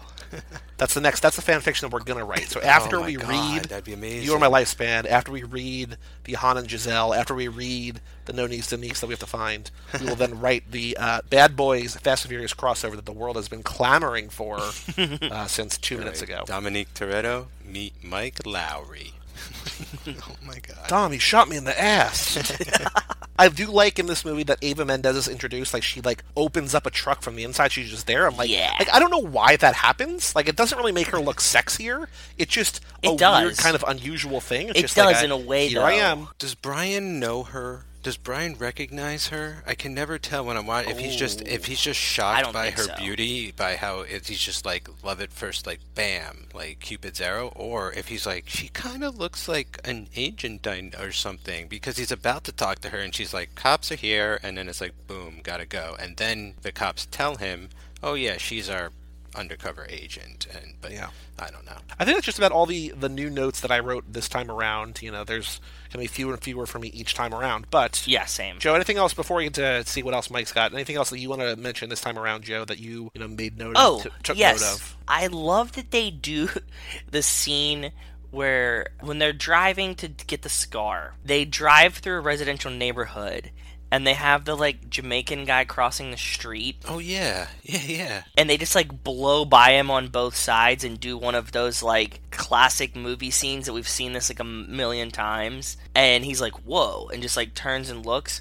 I always forget that that scene happens and i always love that that, that scene exists. There's no reason for it. It doesn't do anything for the story and it's like mildly cool, but like I love that they included it, and it just happens for no reason. And it's like in the grand scheme of things, it's really like a 15 second scene because like you see like the shop, you see him kind of walk over, and I don't know what the purpose of it is to show like how fast they're going, maybe like to give some perspective on the speed. It doesn't really have any purpose, and they just like split him between the doors, and he's just like, whew. It almost feels like a Sprite commercial to me. Like Yeah. the kid should be holding like a product placement or something. and they like that. come by and steal it out of his hand or something. Yeah, Yeah, because I almost forget that is in the movie also, and then it shows up, and I was like, "Holy shit!" Like for some reason, my brain always thought this was like a commercial or something like that. But is there we the we have to be relating it to something else then because it reminds me of something too. I can't put my can't put my finger on what it reminds me of. Maybe they're reminds me of. referencing something that was big at the time that now has just been like lost to reference. Yeah, maybe. ages. Mike, maybe they're referencing Mr. Microphone. No, I think you're thinking of that Simpsons episode. Hey, good looking. I'll be back to pick you up later. Joe, any other notes? Any other thoughts about No, Too Fast? Too that was Furious? it. We All right. covered every other thing that was. Mike, what else you got? Because you'll obviously be on, like we said last time, you'll be on every episode of this lap, but Yep. uh, not necessarily going to talk about this movie again. So, Yeah. what else you got on your your mind, got on your chest that you want to talk about with Too Fast, Too Furious? Two little quick ones. First of all, Tej's afro. Just got to give it up. It's amazing. award-winning afro in film history like just amazing i miss it you know now he's real close shaved he's got like Yeah. you know I- i think in a couple movies he's got the braids Yeah. that's, that's cool too but i miss the fro Same. ejector seats awesome like Yeah. so cool to see Eject that O seat. with the NOS in play in a whole new sort of way. yeah, Um, a way I would have never have imagined would happen.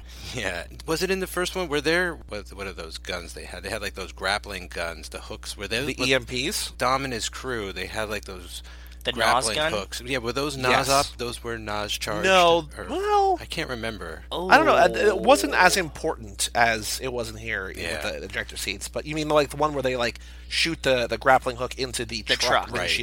Windshield? Yeah, Yeah. No. I don't know. Like I don't. I don't think so. I think it's just whatever Okay. it's normally powered by. Now So we have like to go back and watch that next time and see if they're NOS powered. You know, finally, um, jump car onto boat. Like that is just. Yeah. I'm so glad they did it because the movie demanded it, and they didn't wimp out on it. And they're like, "Yeah, we're gonna jump a freaking car onto this damn boat, and you better believe it. Like it's gonna be awesome. And it looks great. Yeah. It's cool. It works. Like I think it's one of the, best. coolest stunts in a Fast and the Furious movie. and it just shows like they're escalating. In the end of the last one, it was um, dodge the train, right? And then Dom gets hit by a truck. Uh, and Yeah. in this one, they, they're jumping a car onto a boat. The next Yeah. one is a whole different story, but after that, you know, it goes out of control. Like just the climaxes get bigger and bigger and bigger as far as like destruction and cars get. So I thought that was cool. Absolutely. It's my favorite. It's my favorite Fast and the Furious stunt. I think because it's the one that looks the most real too. Like I know that there's some that they use real cars for and stuff like that, but that one looks like that was probably difficult, like very very hard to time and line up and make happen. So I respect them for that one. Yeah, so that's all I got for tonight. You know what that means? I'm so excited. It is now time, Joe, for our first ever installment, First ever heard by anybody that isn't Rachel. the Too Fast, Too Forever podcast. A podcast, a subsidiary of the Cage Club Podcast Network, presents Which Fast and Furious character are you? Now, Mike, you're going to be our first sort of guinea pig. I mean, Can we can we talk about the whole thing? Can we can we give like a breakdown of what Oh, happened? absolutely. We're, I'm, I'm not rushing into this. We got nothing but time. Okay. we decided we wanted to do our own quiz, Because, Joe, you found the quiz on Zimbio, which was good. which I loved. But- I love it. We realized quickly that there were only like six different answers. Yeah, there's about six. Is that the only quiz out there? No. Like the podcast element of this, we don't do our research into are there other ones. Hmm. I we looked. just said we can do this better. I looked. There was another one that wasn't as good as that one. That one was like the best of like the four that I looked at. Okay, cool. So- You- you got- I got it. Like I didn't dig deep. I looked at a couple and they were like, "Do you like to be Brian?" And it's like you're Brian, and I was like, "Okay, that's lame." So Yeah. That's not a quiz. they're obviously better than that, but the questions were like very odd. This was like the only one that like some of the answers didn't really make sense. Most of the answers didn't really make sense. yes, I don't mean to be stalling. I'm just nervous. I don't. I, No, no, no. you're not no stalling. so I'm still going through it. We're sort of in version one, or maybe 1.1 of the quiz. That we Yeah, have it's like seven 1.1. questions. There are 20 different answers. You can, you can get 20 different Outcomes. characters. Wow. Maybe I'm. Maybe I'm Orange Julius. Maybe. You have no idea. We had to come up with a way to score them the answers a little behind the scenes that they're all in kind of a gradient. Okay. Okay. Is is this one more of this answer or more of this answer? And so Joey did he he did his own set of scoring. After I did that, me, Rachel, and Joe all took the quiz. And Yes. we're all like, "Oh, those answers actually are pretty good." And we liked those answers. It was pretty cool. But then But- to make it more fair, right? So it's not one perspective. I didn't look and see any of his scoring. I went back and did my own scoring. Yep. And then we merged the scorings of our two whole scale scorings of the quizzes. And we took the quiz again and we all got different answers. Hmm. Yes. Okay, very scientific. I like this. So there are a lot of different possibilities here. Twenty different possibilities. We have right now in version 1.1 seven questions. Yes. Each have six answers. Yes. So Wow, again, cool. you're answering this how you would as you, the Mikester. Yep. What answer best suits you? We'll let you know which character you are, but also if you want to know which character you're the least. Um, you know, I, I don't know how much we want to really share Yeah. on air. We sort of want to save maybe save some stuff, but We could do first and least. Yeah, or maybe you could reveal to me next in two weeks who I'm the least like, or something. I don't know. We can figure. well, it in two weeks, you know, we are going to have B Rod. Uh, what what what's his nickname that you Brian. gave him out. from? oh, oh, late night. late night Brian late night Rodriguez. We're gonna have late night here uh, to to get to do the quiz then. So we'll see who he is On our new in quiz. two weeks. Oh, okay. But okay, Mike. Some of these questions we took from the last quiz, but we have different answers. Some of these questions are brand new. Seven questions, six options. Here we go. Oh, Question one. Mike. How fast are you? NASCAR, roller coaster, Lamborghini Murcielago, Toyota Prius, Vespa, or Razor scooter? I'm go- I'm taking a new answer. I'm going with the Lambo. Okay. Okay. I've always wanted to drive a Lambo. Okay. Now, my question number two: How furious are you? The Hulk? Again, last last time you said the Hulk, and we were Yeah. like, "What?" Yeah.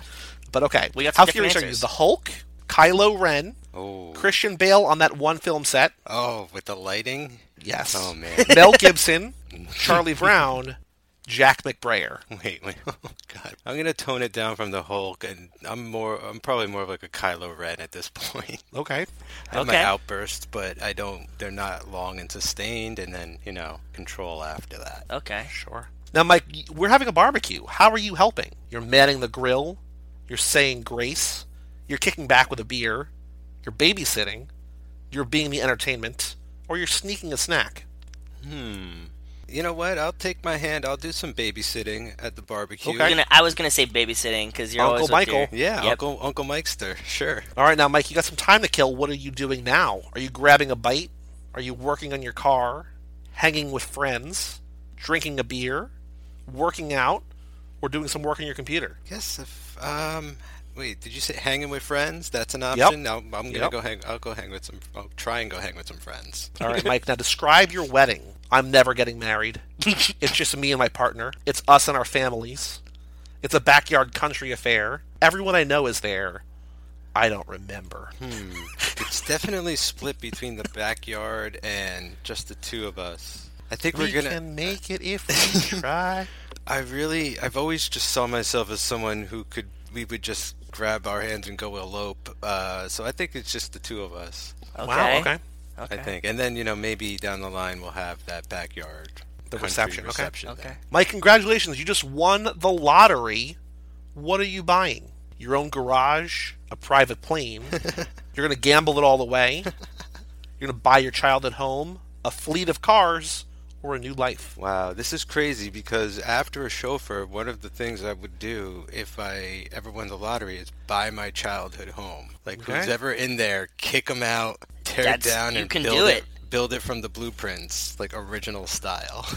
You can do it now. All right, Mike, last question. What's your drink of choice? Belgian ale, Corona, something fruity, water, whatever's cheapest, or whatever you're having? For a long time, it's been water. I've been a teetotaler. I mean, a long time. Yeah. But Yeah.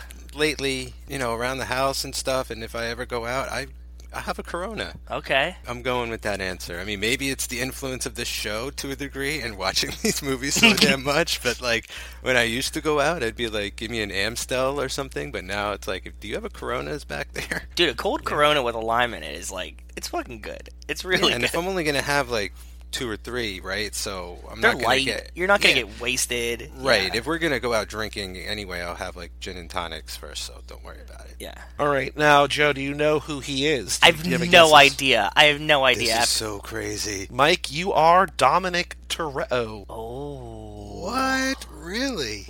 Wow. You are also that. That's also the same character that Joe is. So here's here's where we need to sort of figure this out because if Dom keeps showing up, maybe we need to adjust some scores. Yeah. I got Mia, so I'm Mia. Okay. On the original version, I was Mr. Nobody. I was that got me very excited, and now cool. I'm Mia, and I'm less excited. But I still love Mia. I am kind of you know I am kind of Mia. I can't deny that I'm Mia. No. But I just I sort of wish that I was Mr. Nobody. But uh, so there's some ideas of who's out there. But you are Dom, and uh, your least likely character, Twinkie.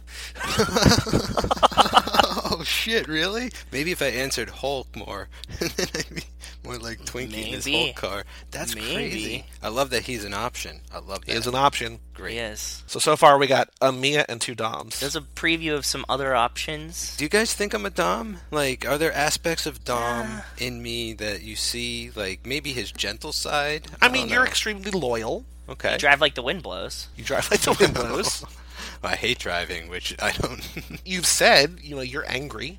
Dom's not exactly the most level-headed. Always. Yeah. yeah, I got a sister. Got a sister. You like Coronas. That's a big one. Corona Yeah. was definitely a, a big uh, swing in that direction. Yeah. I guess so. It fits for me. Yep. I will wear it proud for you guys, definitely, and for myself. So congratulations, you are our first guinea pig. We will be back in two weeks with Brian to see if uh, Brian will, you know, who he'll get. Maybe he'll get Brian. Who knows? Who knows? Nice, Brian getting Brian. Next up, this ain't no 10 second race, Oh, aka Yes. boy do we have a podcast for you. This is where we go on Twitter. Each of us finds a tweet, any tweet that we think might get someone to interact with us, hopefully to listen to the podcast. So last episode, I went to at secondary underscore J Fire Marshal Trill. If Brian's Nissan Skyline doesn't mean anything to you, you're too young for me. Boy, do we have a podcast for you? No response. Do we have a buzzer? Joe, you went to Hank Jr. at Junior Hank underscore. Paul Walker, real Paul Walker, tweeted, I thought if I got in your good graces, you might let me keep my car. Quote from Brian O'Conner from the first movie.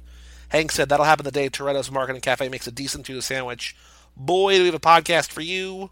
No response. Okay. I felt good about those. No response, though.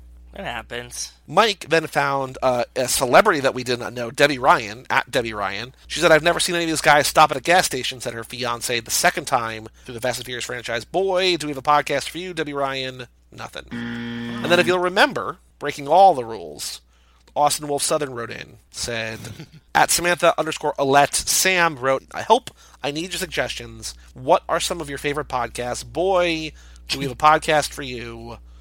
No response Of course. Mm. progress in that none of us got blocked. No. No. All None of these their accounts got still banned. exist. Yeah. Yep. But yeah, again, no points.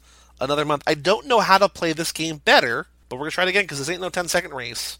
Again, to recap the scoring: Joe has nine, I have five, Chris Podcast has one, no one else has any points. Okay. So, so poke around right. Twitter, both of you. Find a mm-hmm. tweet I got one. that you think Yeah, me might too. Get some traction. I'm gonna go first. I looked during the week, so I would be prepared. Oh, you already had. Damn, you're doing your research. If this is yours, then I'm sorry, Mike. No, it's not mine. Uh, this is a tweet from Tonyo at Tonyo Times, T O N Y O Times. Fast 9, Hobbs and Shaw. Fast 10, Family Get Together and Kick Ass. Fast 11, Roman and Tej.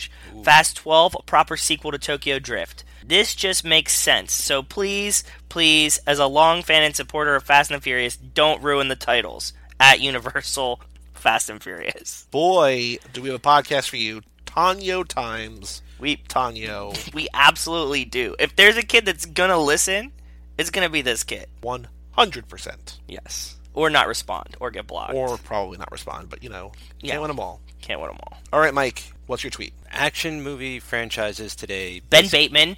Oh, I'm sorry. I'm sorry. Ben Bateman at Ben Bateman Media. Apologies. Sorry. You're okay. I didn't read mine last time, did I? I don't remember. Action movie franchises today basically just boil down to Mission Impossible versus Fast and the Furious.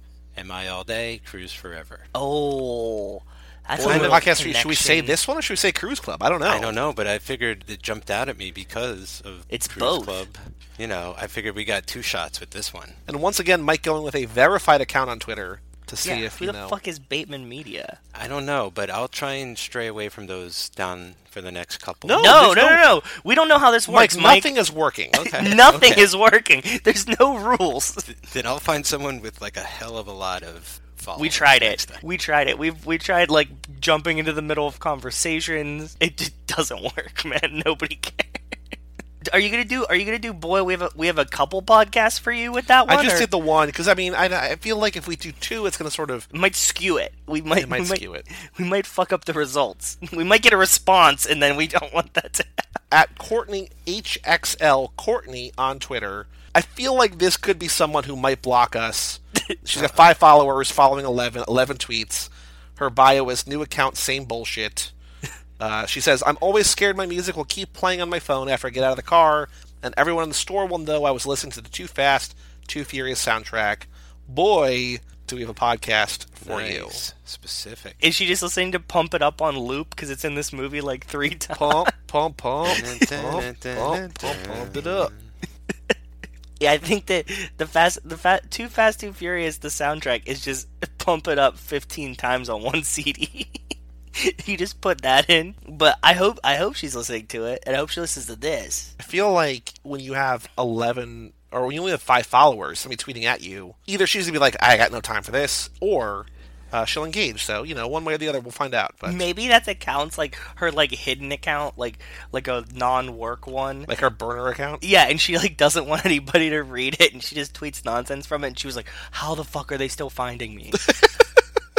you know, like, like, God damn it! I tried to talk about the most innocuous shit on this, and people are still finding me on Twitter. All right, now we got uh, one other game that we play here. This is the car picture game. Yes. Wes, when he sent in the email before that we read before, he sent in a picture. He sent in a car. Mike, you were on my side last time. Do you want to be on my side again, or do you want to guess with Joe? Which which side of the law do you want to be on tonight? I'm gonna go with Joe tonight, even though Cool. I really am not great at cars. Carring. Car, It's okay. Yeah, but we'll give it a shot. I'd I, alternate. I could use your help. All right, so now Joe, he says uh, the last few were pretty ridiculous. They were tough. They were fun. I, I do- he did not give me any credit for recognizing that that was the Alamo Draft House. I sort of yeah, I was still thinking about that like days later, Joey. That like you nailed the know the location. You're lucky you didn't tweet at Adam because if you tweeted it at him, he would have blocked you on Twitter because it's so creepy. But go ahead. But uh, you know that's where Fantastic Fest is. So I I've literally seen hundreds and hundreds of movies I know. at that movie theater. So the last few were pretty ridiculous. So I'll do something a little more common this time. Wes says his friend had this car when they were in high school, and Wes always liked it, but he thinks it's a much more popular as a tuner car than he realized. Okay. It's a Japanese car, Okay. Uh, produced for about 45 years. 45 years. Yep, it's only being produced. Actually, before I before I uh, give any more, let me give you some hints. Uh, it's a four door sedan. Um, he sent in three pictures of it. One's white, one's red, one's yellow. Thanks. Colors help. So let me just see if this is all okay. So they're all they're all similar-ish. The front has two sort of wide headlights with fog lights below. Uh, split grill in the middle. Split grill in the middle. Interesting. Yeah, the grill's not super important. There's no hood scoop. There is a spoiler on the back. Okay. On, on the one that he sent through, there's one exhaust. It's a big exhaust, but there's one exhaust. What's that? Like side, left, right? That's a side on the right. Okay. When can I start guessing? You can also ask yes or no questions, which Joe doesn't often do. But yeah, there's you know there's no wrong way to play it. But uh, I think you guys should be able to get this tonight. Good. Is it a Honda? No, I was gonna go Toyota Celica. nope, Is it Suzuki? Toyota? nope, and no, Mazda. no, Nissan. no, Okay. Uh, Acura. nope. You said it's Japanese, right? Yep. A Japanese. It's currently only being produced for Chinese markets, but it is a Japanese car. Okay. And the one I'm describing is from about 2000. Okay. Um, t- what the fuck Japanese maker are we missing? Uh, big one. Honda. No. You already said that. And Yamaha. Nissan. Nope, nope, Yamaha's motorcycles. I know. Well, I just kind of took a shot in the dark. Toyota. nope. Still no. Okay. Nissan, Mazda. No and no. Still Big Japanese automaker that we're it still would be missing. the one that we don't know. Lexus. no. They're Japanese. It's uh, this car's been featured in several Fast and Furious films. Did Sony ever make a car? No. Oh, I tried that last time. I think It's in both this movie and Tokyo Drift. it's in this movie and Tokyo Drift. Mitsubishi. Mm-hmm. Nice. Is it a Lancer? It is. Is it like the OZ Rally Edition too? they only make Lancers for China now. I guess Apparently. they haven't made Lancers in a while. So these are the four that he sent in. Uh, the How did I green miss one Mitsubishi? from Too Fast, Too Furious, and then uh, the red one is uh, Han's and Sean's red drift car in Tokyo Drift. I love Mitsubishi Lancers too. It was one of my favorite cars as I- when I was a kid. White one looks way familiar. I think I've seen that in person. Yeah. This car was so much fucking fun to drive because they had like crazy visibility. Like the front, like that front windshield is so high that you can see really well. Yeah, and I remember Where's the blind spots? Right. It, there's none. tell. It's so much fun to drive, and they were like super light, so they were really really quick. And I remember I had one at my parents' rental car place, and I was like driving back where they were, and I just like laid on it, and I was just flying in this Lancer like downhill.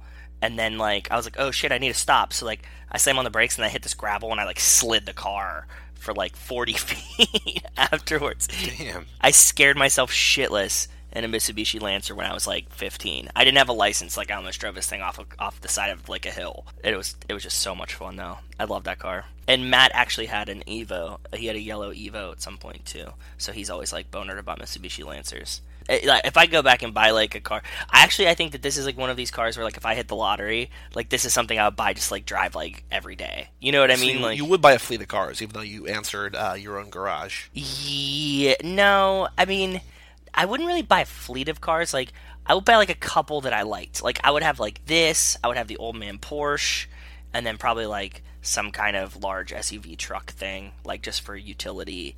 Like, it wouldn't be like a fleet. It would be like three or four, but not like a fleet in the sense of like Tej goes and buys thirty cars from this auction type thing. Right. Okay. fair. Fair. That was a good choice, and it was one that we could guess. So thank you. And ones that we don't guess, I have fun guessing anyway. So thank you, Wes. If you got a car pick to send in, if you want us to guess a car picture, email family at cageclub.me. If you have, if you haven't shared your rankings from the movies with us, if you want to submit uh, character write-ups, if you want to send us anything to read on air, or just to say hi, family at cageclub.me. He reads it. And like we were saying earlier, uh, if you wouldn't mind going on iTunes, leaving us a review, Please, please. that would be great because there are more Fast and Furious podcasts out there than we thought. Uh, so just to help us distinguish ourselves from the pack, you know, five stars and write whatever you want to write. I don't care. You can be as mean as you want, but if you give us five stars, that's all that counts. Just say like Joe Two's awesome. Joey sucks. Yep, Fuck that guy. valid point. Valid. Well, thank you, Mike, for joining us for Too Fast, Too Furious. Thank you guys. Next time around, we teased it earlier. We mentioned it earlier again. Extravaganza. Uh, we're gonna pick up a hitchhiker. We're gonna pick up Late Night Rodriguez. Oh, Yeah. pick up a hitchhiker. Three-part crossover. Trilogy. Tokyo Drift, going from here to High School Slumber Party to Third Time's a Charm. Get in the back. Oh, Pop man, in. It's gonna be it's new ground, so it's gonna be a lot of fun. Don't know what to expect. Me neither. It's I'm gonna be excited. real though. good. So It's go back one- in two 'cause- weeks for 'cause that. This is a movie. This movie is a high school movie. This is Yep. a Fast and Furious movie. Yep. This is a third movie. It's everything we could want. It's every. It's it's made for us. This is everything we could have ever wanted. So I'm excited. You know, this is I think episode I want to say 24. So there's a lot of a lot of episodes. If you have not listened to them all, you have plenty of time. Skip every two of them. Weeks, every Listen other to listen to the fan fiction. Or just start at the fan fiction and then For go me. from the beginning and listen to everything. Yeah, start at the fan fiction. If you like that, the episodes are nothing like it. So I've actually through listened those. to everything but the fan fiction. I don't know what I'm saving it for. I, I A guess rainy still gotta- day, Still perhaps? gotta get to it. Well, I wasn't saving it for a freezing cold day. I'll tell you that much. It's it's it's like 25 of the best minutes. I'm I'm seriously toying with writing what happens with uh, Han and Giselle between parts five and six. Like, how do they go from Autobahn to China? Like, where? What is that? I'm sure adventure? somebody wrote it. I'm sure somebody wrote it, and we're gonna find it. After we spend 10 years reading this one, we're going to that one next.